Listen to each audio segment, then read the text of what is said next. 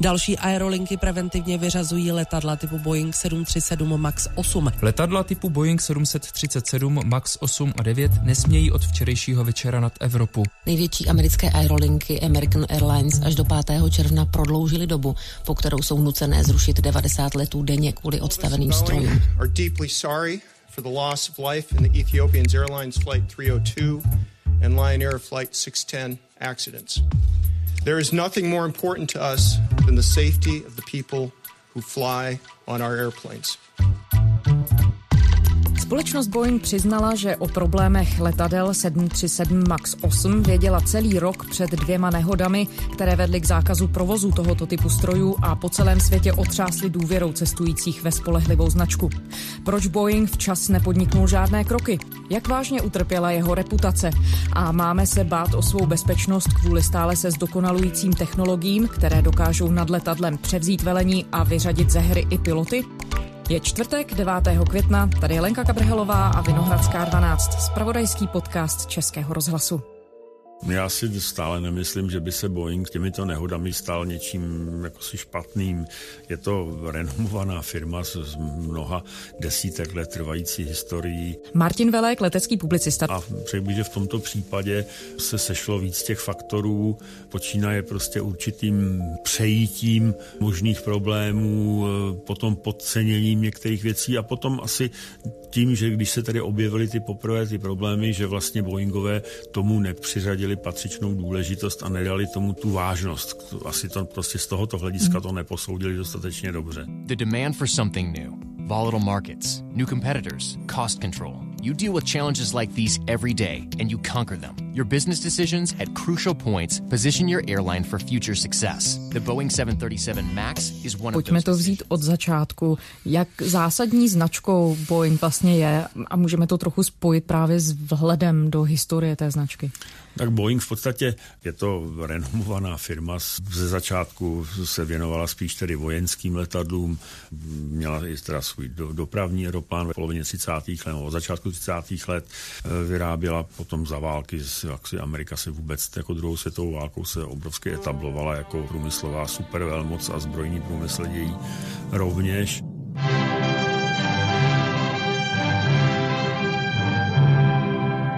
This is it. This is the B-29, the plane you've been waiting for. And it was worth waiting for. It's the biggest, fastest, mightiest heavy bomber in the world. It can travel farther and higher than anything else on wings. Ta druhá světová válka byl vlastně přelom, který některé filmy výrazně etabloval, některé filmy po ní už v podstatě moc nekvetly, ale z těch firm, který se řekněme věnoval dopravním letadlům, tak tam máme vlastně Boeinga, máme tam Douglase, posléze tedy McDonnell Douglase a máme tam firmu Lockheed. To byla taková parta a vlastně z ní náskok výrazný technický díky vojenským zakázkám, protože Boeing ve 47. roce zalítal svůj typ B-47 Stratojet vojenský a jeho aerodynamické řešení mu velice dobře posloužilo při návrhu Boeingu 707, což byl spolu s DC-8, která byla aerodynamicky velice podobná, byly to prostě letadla, která laik od sebe téměř nepoznal, tak vlastně tyto dva typy, dá se říct, zahájili tu tryskovou éru. Byla to letadla vlastně pro dálkové létání. Po uvedení do provozu v následujícím roce znamenalo revoluci v civilním letectví. Byl to první stroj s tak dlouhým doletem, velkou kapacitou, vysokou rychlostí a ekonomickým provozem. Jeho Když se přesuneme do 60. let, tak tam právě je počátek letadel typu 737. Jak velký zlom to v té době znamenalo? V 67. roce poprvé letěl prototyp Boeingu 737 a byl to v podstatě letoun pro ty spádové tratě, které vlastně napájely ta velká letiště, z nich se pak létalo na velké vzdálenosti a tomu byl, bych řekl, i podřízen ten návrh toho letadla, které jaksi desetitisící kus se vyrobil loni a výroba pokračuje tempem nějakých 50 kusů. Teďka tady to Boeing po katastrofách to snížil na něco přes 40 kusů měsíčně. Stále je to prostě nejvyráběnější proudový dopravní letoun na světě. Ten typ ve své době plnil vše, co se od něho žádalo a dá se říct, že neměl konkurenci. A byl skutečně chytře vymyšlený, byl, měl nízký podvozek, takže se dobře obsluhoval na těch relativně primitivních letištích. To všechno tam bylo v pořádku. Ale O 20 let později evropský konkurent Airbus přišel s tou rodinou Airbusu 320 a 318, 19, 20, 21 a ta letadla již byla koncipována na jiné motory. A ono, jak říkal, myslím, že francouzský konstruktor Breguet, letecký průmysl je tak vyvinutý, jak má vyvinuté motoráře. A to mm-hmm. platí stále, prostě když nemáte motor, můžete malovat, co chcete a to letadlo prostě nebude stát za mnoho. A e, Boeing používal v té době motory, které byly na úrovni doby a nebyl to žádný problém. Nicméně Airbus měl tedy v tomto smyslu koncepční náskok, že už používal ty motory, like je pozná, že jsou mají prostě veliký průměr.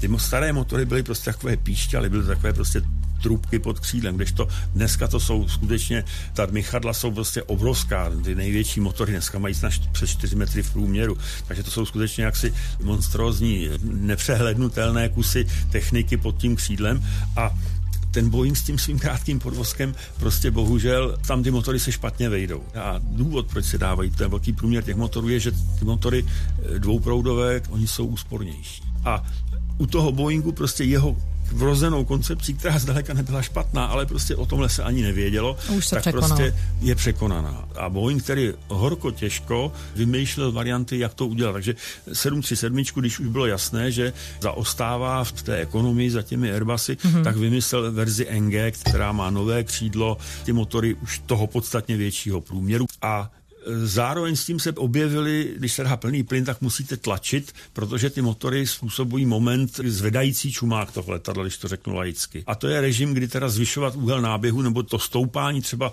bezprostředně po startu nelze nechat, protože by to letadlo ztratilo rychlost a spadlo. Proto vlastně se začalo přemýšlet o tom, jak tedy pilotům ušetřit ono snažení, kdy se musí teda měnit vyvážení, aby to letadlo jaksi srovnali. Ten moment byl potlačen tím, že přestavíte na výškovém kormidle to vyvážení.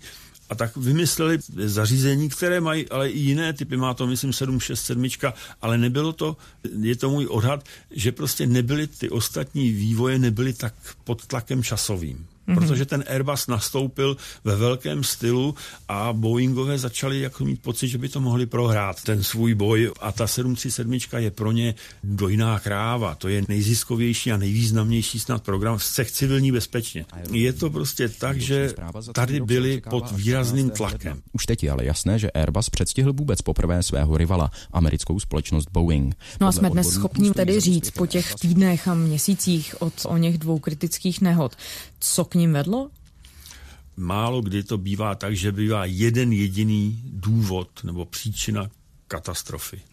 Většinou se to skutečně sejde, takže v případě těch Indonézanů podle všeho jejich výcvik nebyl úplně stoprocentní, prostě nebyli dostatečně vycvičeni a pak je teda to, co se zase přičítá jako vada Boeingu, že účinnost tohoto systému, toho MCAS, který tedy koriguje ten moment vzpínající, který teda zvedá ten čumák toho letadla při přidání plynu, takže ta účinnost toho systému byla těmi Boeingy možná jakoby podceněna. A že význam toho softwaru prostě nebyla dále zdůrazněna posádkách.